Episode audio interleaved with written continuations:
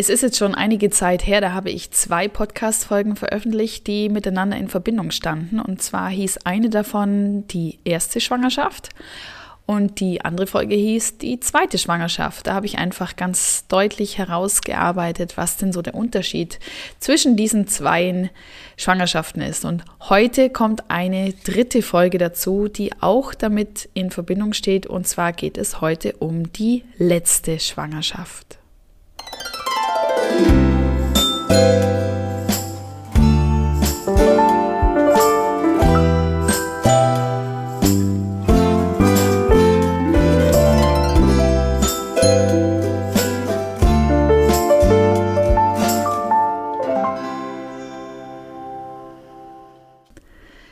Und ich freue mich ganz fest, dass du auch heute wieder eingeschaltet hast bei Mama Viel, deinem Podcast für positives Mama werden und Mama sein. Und mein Name ist Stefanie Waller. Ich bin Diplompädagogin und ich bin Coach für Geburtsvorbereitung. Ich bereite also Frauen und Paare auf die Geburt ihres Babys vor. Und das mache ich online und das mache ich bei Frauen, die zum ersten Mal schwanger sind. Das mache ich auch mit Frauen, die zum zweiten, dritten, vierten Mal schwanger sind. Und ähm, ja, und das mache ich auch mit Frauen, die wissen, dass es ihre letzte Schwangerschaft sein wird, in der sie sich gerade befinden. Und es wird die letzte Geburt sein, auf die sie sich vorbereiten. Und das kann also eine Situation sein, die Frauen betrifft, die jetzt das erste Mal schwanger sind, äh, schwanger sind und äh, sie wissen einfach jetzt schon, das wird die einzige und damit natürlich automatisch die letzte Schwangerschaft sein. Es betrifft aber auch Frauen, die zum zweiten Mal, eben auch zum dritten oder vierten Mal schwanger sind, die dann einfach ganz klar schon wissen, ja, es wird das letzte Mal sein. Und ich stehe nicht nur in, mit Frauen im Austausch, die gerade schwanger sind und schon wissen, es wird die letzte Schwangerschaft sein, aus welchen Gründen auch immer, sondern äh, ich stehe auch in, im Austausch mit Frauen, die gerade nicht schwanger sind, die schon ein Kind oder mehr Kinder haben und die erst dann ja entscheiden oder verstehen und akzeptieren müssen, dass es die letzte Schwangerschaft war, die sie erlebt haben.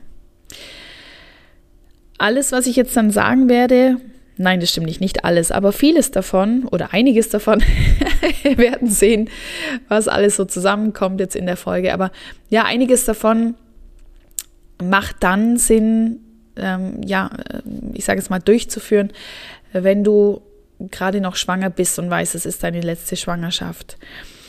Und es gibt aber eben auch Dinge, die kann man dann nicht mehr machen, wenn man weiß, es war die letzte Schwangerschaft, weil diese Schwangerschaft eben schon zu Ende ist und dann sich eben dann vielleicht erst später oder danach dann eben herausstellt, okay, ich werde nicht mehr schwanger werden. Sprechen wir aber erstmal so über die Gründe oder sprechen wir so drüber, wie das so zustande kommen kann, dass ähm, ja einfach keine Schwangerschaft mehr folgen wird. Es gibt zum einen mh, mm, ja der Punkt, dass man als Frau oder vielleicht auch als Paar entscheidet, okay, für uns, wie soll ich sagen, reicht die Anzahl an Kinder, die wir haben, einfach aus. Wir sind uns einig, dass wir ein Kind haben, dass wir zwei Kinder, dass wir x Kinder haben. Und wir sind dankbar dafür. Ähm, es, ist, äh, es passt absolut zu unserem Lebenskonzept, dass wir genau mit dieser Anzahl an Kinder, ja, zufrieden sind und das passt so für uns. Und ähm, das, ist das ist eine Entscheidung, die, wenn sie von beiden Elternteilen gleichzeitig getroffen und akzeptiert wird, dann ist es natürlich eine runde Sache für beide Elternteile. Dann ist es für beide ja eine bewusste Entscheidung, die wirklich toll ist und die ähm, also toll im Sinne von für beide äh, absolut tragbar und beide sind total d'accord damit. Und es ist so, dass zumindest in der Praxis, wie ich das erlebe, diese Entscheidung, so wie ich es gerade gesagt habe, gar nicht so häufig so in der Realität stattfindet, sondern die Entscheidung, dass es bei dieser gewissen Anzahl an Kind oder Kindern bleiben wird und es keine weitere Schwangerschaft geben wird. Das ist eine Entscheidung, die in der Realität ganz häufig hauptsächlich von einer Person getroffen wird. Nämlich entweder von der Mutter oder vom Vater des Kindes oder der Familie. Ja, und da ist es dann natürlich so, dass das schon ganz schön schwierig sein kann für die andere Person. Also als Beispiel, wenn du jetzt Mama bist oder gerade schwanger bist, vielleicht auch mit deinem ersten Kind, also du bist quasi ja damit auch schon eine Mama. Ähm, aber wenn du, wenn du dich jetzt, ähm, ja, wenn du dich, ähm, wenn du einen Partner hast, der oder eine Partnerin hast, der oder die ganz klar sagt, das wird dieses eine Kind bleiben oder es werden diese zwei Kinder bleiben oder drei oder wie viel auch immer. Und es wird danach keine weitere Schwangerschaft geben. Und du spürst aber bereits, dass du noch nicht am Ende bist. Dass du noch Platz in deinem Herzen hast, dass du noch, ja, dir noch gut vorstellen kannst, noch ein weiteres Kind auf die Welt zu bringen oder zu bekommen dann kann das ein ganz, ganz, ganz harter Einschnitt sein. Und ich komme ja aus, dem, aus der Führungskräfteentwicklung grundsätzlich und da gibt es die sogenannte Change-Kurve. Und die Change-Kurve, das ist etwas aus, ich glaube ursprünglich vielleicht aus der Betriebswirtschaft und sicherlich auch aus der Arbeitspsychologie oder aus der Psychologie per se. Denn eine Change-Kurve ist etwas, was man ganz häufig sieht im, im Veränderungsprozess in einem Unternehmen. Ähm, da geht es also darum, dass man wirklich nachvollziehen kann, wie Mitarbeiter sich mit großen Veränderungen auch mitbewegen, wie die Dynamik bei einer Veränderung äh, sich eben auch gestaltet. Und das braucht man aber nicht nur im Arbeitsleben, sondern das ist auch etwas, was man im privaten Leben sehr gut anwenden kann.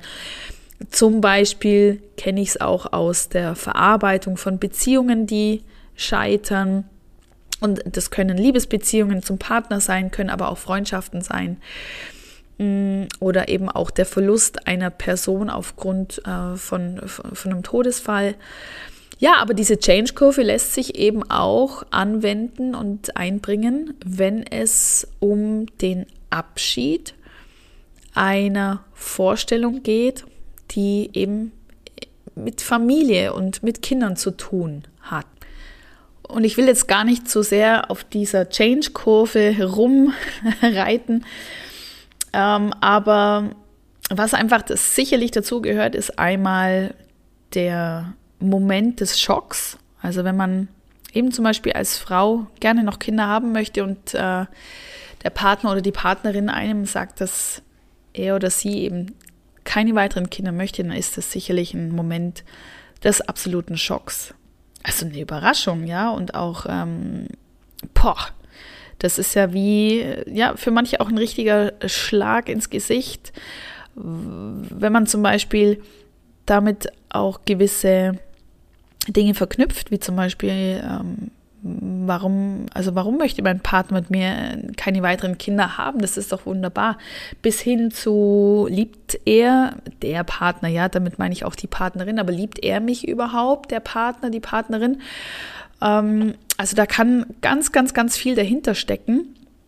Und das hat auch äh, häufig für viele Personen nicht nur eine Ablehnung des Lebenskonzepts, was es mit sich bringt, sondern eben auch eine Ablehnung oder die als Ablehnung der Beziehung verstanden wird.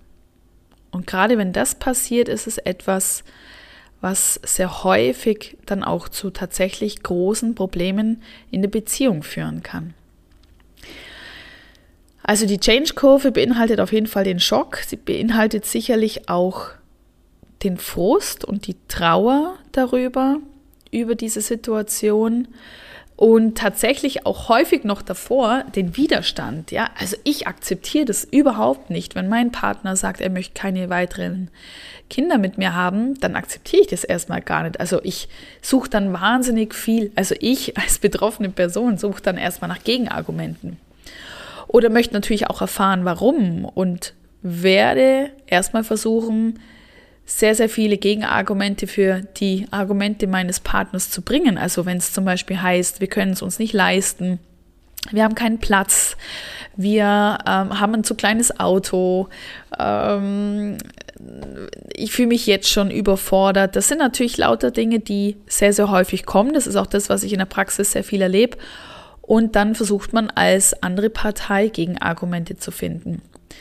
Und das ist per se ja gar nicht mal so schlecht, Gegenargumente zu finden, wenn das denn der Beginn davon ist, dass man zu zweit ins Gespräch darüber kommt.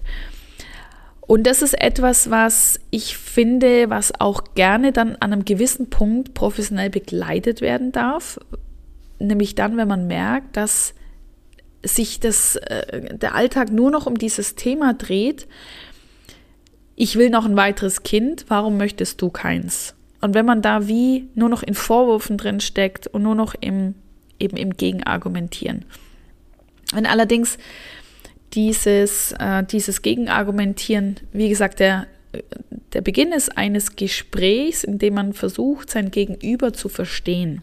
Und zwar von beiden Seiten dann kann das ein wunderbarer Beginn für, ja, für, für sehr gute Gespräche sein und für ein gegenseitig auch besseres Verstehen, wie zum Beispiel, wenn ein Argument gegen ein weiteres Kind ist, ich fühle mich jetzt schon mit unserem Kind oder unseren Kindern überfordert, dann ist das eine wunderbare Steilvorlage dafür, ins Gespräch zu gehen und zu fragen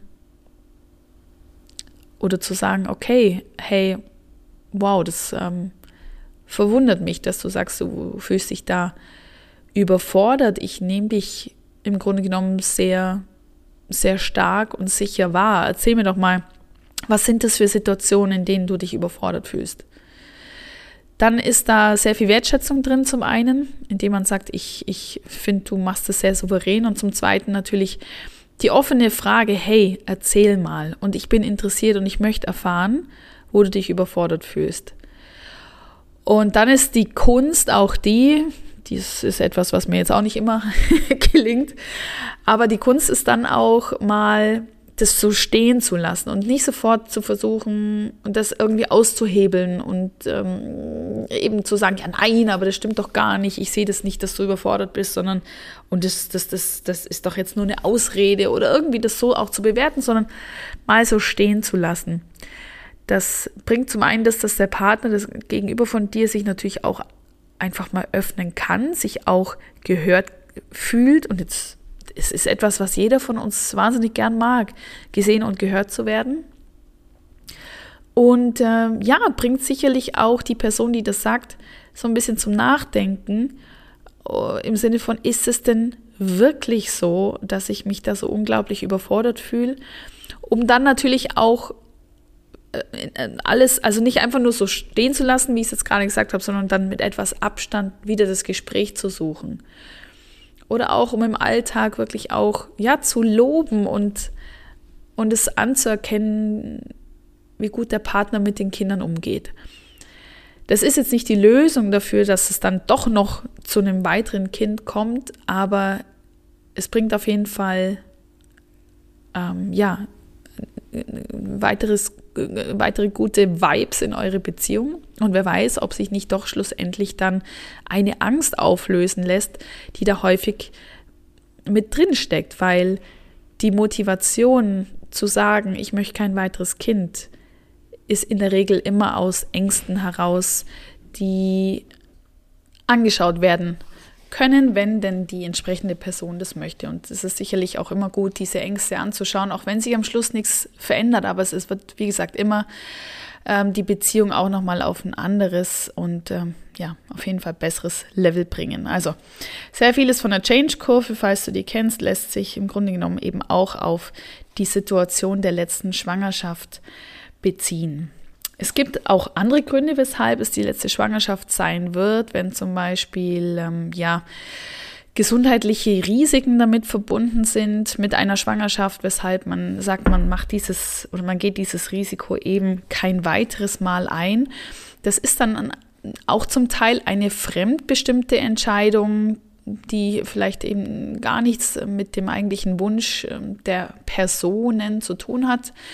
Da ist es dann häufig aber auch so, dass beide Elternteile in gewissem Maße äh, Abschied nehmen müssen von der Vorstellung, ein weiteres Kind zu bekommen. Und das macht es etwas leichter, wenn man zu zweit trauern darf über diese nicht erfüllte ähm, Vorstellung von, von, von einer Erweiterung der Familie. Aber es gibt ja auch ja, es gibt auch die Situation, dass man sich ja bewusst dagegen entscheidet, wieder schwanger zu werden, ohne dass es jetzt mit negativen Gefühlen verbunden ist. Also es kann ja auch, äh, oder was heißt es kann? Es ist ja auch ganz häufig der Fall, dass Frauen und Paare sich dafür entscheiden, das war's jetzt für uns mit dem Thema weitere Kinder zu bekommen, was aber nicht bedeutet, dass man ja, das irgendwie total locker und lässig sieht, sondern man darf das natürlich trotzdem total betrauern und darf sagen, hey, das ist die letzte Schwangerschaft, in der ich mich jetzt gerade befinde, oder das war schon die letzte Schwangerschaft, die ich hatte. Und ähm, ich, ich entscheide mich, oder wir entscheiden uns gegen ein weiteres Kind und trotzdem vermisst man die Situation, dass man sagt, hey, ich werde es nicht nochmal erleben. Eben zum Beispiel den Moment mit einem positiven Schwangerschaftstest den Moment, das erste Mal den, äh, im Ultraschall den Herzschlag zu sehen, vielleicht vor der Geburt dieses, das Geschlecht zu erfahren oder dann eben auch bei der Geburt das Geschlecht zu erfahren, was ja, ähm, egal wann man es erfährt, immer, wow, eine unglaublich tolle Situation auch ist. Zumindest, ja, er, er, erlebe ich das auch so bei meinen äh, Kundinnen. Und bei mir selber habe ich es natürlich auch so erlebt. Mm, es wird das letzte Mal sein, dass man auch diese Sorgen in der Schwangerschaft hat und diese Ängste, ist alles gut. Vor allem dann natürlich auch, wenn man all diese wichtigen Tests macht, die, die einem Auskunft geben über etwaige hm, Abweichungen von der Norm beim Kind.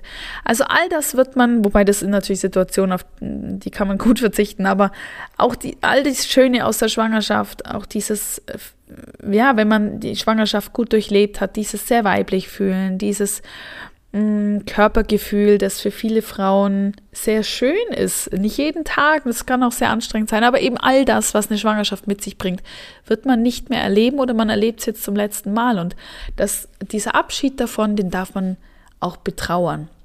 Wie schafft man es nun als Frau oder als Paar, sich ja mit dieser letzten Schwangerschaft auseinanderzusetzen? Wenn man also noch in der Schwangerschaft drin ist und schon weiß, es wird die letzte sein, dann ist es etwas, natürlich es zu genießen und auszuleben, aber das ähm, Elementare ist, sich da wirklich nochmal richtig schöne Erinnerungen zu schaffen. Und Erinnerungen schafft man sich, indem man ja ganz altmodisch äh, ein Tagebuch schreibt ein Tagebuch, in dem man darüber schreibt, wie es einem geht, wie sich der Körper auch verändert, wirklich auch tatsächlich Maße nimmt. Und ja, wenn man es schafft, auch schon die ersten Gespräche zu führen mit dem Baby, das da in einem wächst, also indem man wirklich schriftlich Kontakt aufnimmt zu diesem Kind und damit nicht nur sich vorbereitet auf die ähm, Geburt und auf das Leben mit dem Baby, sondern auch eine Erinnerung schafft für später, die vielleicht auch dann dein Kind sehr gerne lesen mag. Also, ähm, Tagebuch schreiben, selbstverständlich Fotos zu machen.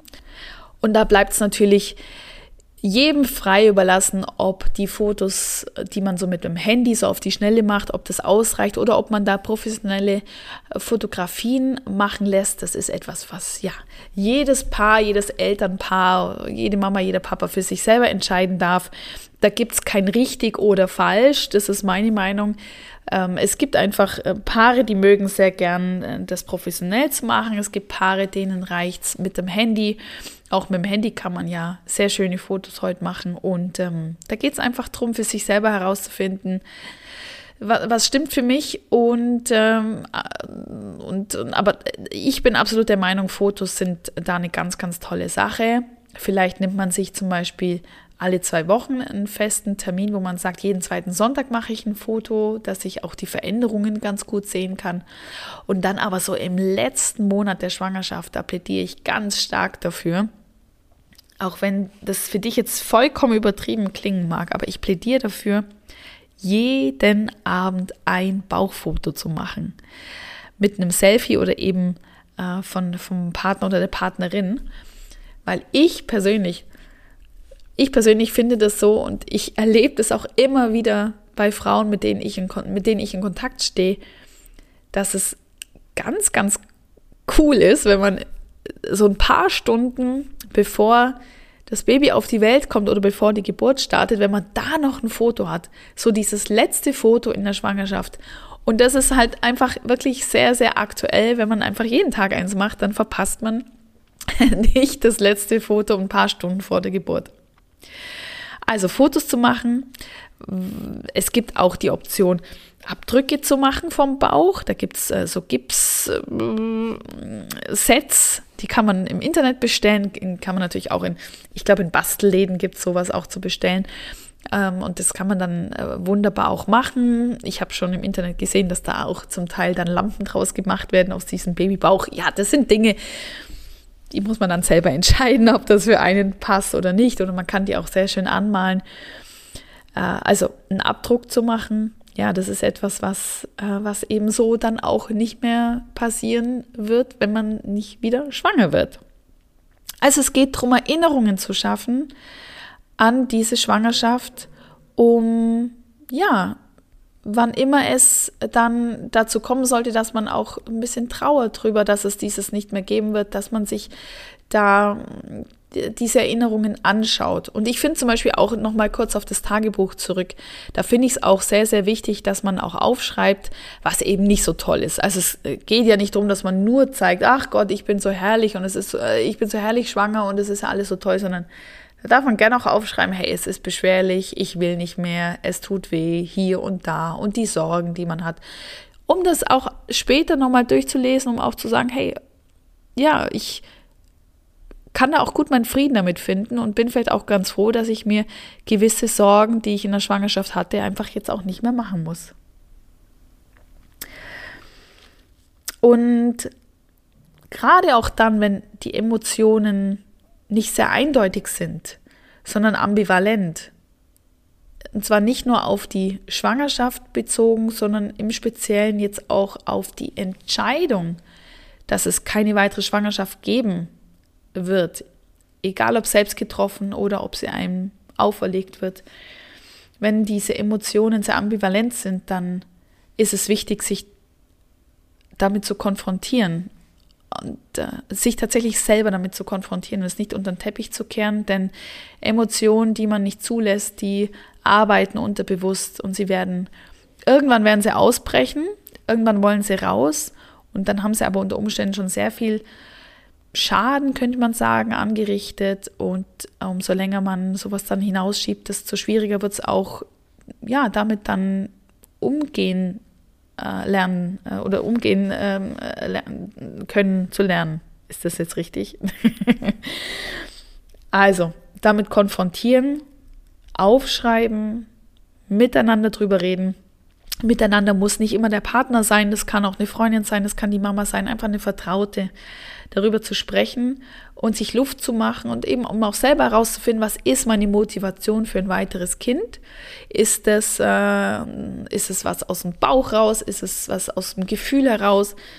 Ist es rational? Einfach um all dieses auch besser einordnen zu können. Und wenn du da einen guten Gesprächspartner oder eine gute Gesprächspartnerin hast, die da auch mal kritisch nachfragt, die dich aber auch in den Arm nimmt und sagt, ja, hey, ja, das tut weh, du darfst auch mal weinen, dann ist es was, was dich äh, sehr, sehr stark befreien kann. Und wenn dir das fehlt, dann möchte ich dich motivieren, such dir gute äh, Austausch, zum Beispiel im Internet mit einer äh, guten Facebook-Gruppe.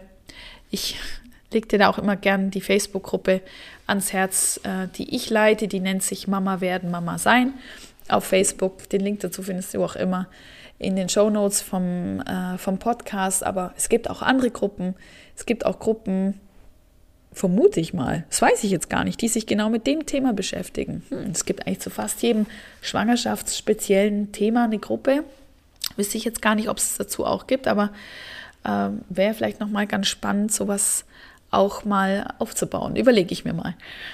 Also, Emotionen besprechen, offen damit umgehen und ja, manchmal fällt einem das auch schwer, das mit jemandem zu teilen, der einem nahe steht, wenn man sich vielleicht auch nicht so, ah, ja, ich weiß nicht, so, also ich sag's jetzt mal, die Blöße geben will. Ich weiß jetzt gar nicht, ob das die Blöße ist, aber wenn man eben anderer Meinung ist als zum Beispiel der Partner und es einem einfach unangenehm ist, das anzusprechen, dann finde ich doch diesen anonymen Raum des Internets, der auch ganz oft so negativ gesehen wird, weil ähm, ja dann natürlich schon also sowas wie Shitstorm, sowas kann nur passieren, wenn man anonym ist. Aber andererseits finde ich auch, kann man, das sehe ich zumindest bei mir in der Gruppe, kann man sich auch nochmal ganz anders öffnen, weil man wenn man sich in der Gruppe sicher fühlt, wenn man eben viele Vorurteile äh, dann äh, gar nicht der anderen Person gegenüber so hat. Also es geht darum, Abschied zu nehmen, Erinnerungen zu schaffen, Emotionen zuzulassen. Und zum Thema Erinnerungen schaffen noch ein Punkt, ja, den ich jetzt noch gar nicht angesprochen habe. Ich war jetzt bei Erinnerungen schaffen bei der Schwangerschaft per se, aber wenn du jetzt schon die Schwangerschaft hinter dir hast, dann finde ich das auch wichtig, dass man sich selber auch die Erinnerungen an die erste Zeit mit Baby behält. Das, dazu gehören natürlich so Standarddinge wie Fußabdrücke zu machen. Das wird ja ganz häufig schon im Krankenhaus gemacht. Aber auch Babykleidung zu behalten. Nicht alles, aber so ich würde sagen, so in jeder kleinen Größe doch zumindest ein Teil, um einerseits ja nochmal auch immer ein bisschen reinriechen zu können und sehen zu können, hey, so klein war unser Kind mal. Und zum anderen natürlich auch, um eine Erinnerung für die Kinder selber zu schaffen, für später mal. Aber das ist etwas, ja, ich würde nicht alles verkaufen, sondern ich würde so die schönsten Sachen die wertvollsten Sachen, die, die man vielleicht auch dann nochmal auf einem Foto sieht, mit der, an dem man sich einfach gut erinnern kann, wenn man es relativ viel getragen hat in der oft sehr kurzen Zeit, in der die Kleider passen. Ja, indem man sich das in einer Schatztruhe behält. Es muss keine Schatztruhe sein, aber es ist ein Schatz und deswegen ist es eine Schatztruhe. ja, und nichtsdestotrotz äh, oder was heißt nichtsdestotrotz, ist es ja so, ja, dass wenn dann diese letzte Schwangerschaft vorbei ist und es soll tatsächlich die letzte Schwangerschaft bleiben, dann ist ein Thema natürlich ganz relevant. Es ist die Verhütung. Also nicht vergessen zu verhüten, wenn diese letzte Schwangerschaft vorbei ist. Und da gibt es ja ähm, unterschiedlichste Optionen. Es gibt äh, einmal die definitive Entscheidung, in dem mm, zum Beispiel der Mann dann eine Vasektomie durchführen lässt, also einen, einen operativen Eingriff, dass er äh, nicht mehr fruchtbar ist. Wobei, ja, hm, da gibt es natürlich auch Beispiele, die dann zeigen, dass das schlussendlich dann doch nicht ganz so funktioniert und es dann doch noch zu einer Schwangerschaft kommt. Aber es ist doch eine sehr häufige Methode, denn sie ist operativ betrachtet sehr viel weniger schwierig, schwierig und äh, sehr weniger, sehr, mit sehr viel weniger Komplikationen verbunden, als wenn man die Sterilisation bei der Frau durchführt. Es kann aber natürlich auch eine hormonelle Verhütung sein, für die du oder ihr euch entscheidet, oder eine ähm, nicht hormonelle oder eine mechanische, ist ein Kondom eine mechanische äh, Verhütungsmethode. Ja, wobei äh, diese Verhütungsmethode, dass man den Coitus interruptus durchführt, also sprich, ähm, äh, ja, einfach quasi unverhütet Sex hat und dann einfach kurz vor Ende die äh, Penetration beendet, ja, das ist was, da würde ich sagen, da sind wir drüber hinaus, oder? Über das Stadion, da wissen wir, dass da die Gefahr einfach sehr, sehr groß ist. Also wenn es wirklich die letzte sein soll, dann doch ähm, professionell mit dem Frauenarzt oder der Frauenärztin oder eben auch mit der Hebamme drüber sprechen, was für euch an Verhütung passt. Ja, und damit möchte ich diese Podcast-Folge ja auch schon beenden und möchte nochmal ein Plädoyer aussprechen dafür, dass es absolut okay ist, zu trauern darüber, wenn es die letzte Schwangerschaft ist oder sein wird. und das Gespräch mit dem Partner oder der Partnerin zu suchen, um ganz allgemeine Ängste in Erfahrung zu bringen und um ähm, durch die Bearbeitung dieser Ängste die Beziehung als Eltern und als Paar nochmal auf ein neues Level setzen zu können. Und damit verabschiede ich mich für heute und bedanke mich ganz fest fürs Zuhören und äh, freue mich auf die nächste Folge mit dir und mit euch. Bis bald und ganz liebe Grüße, eure Stefanie.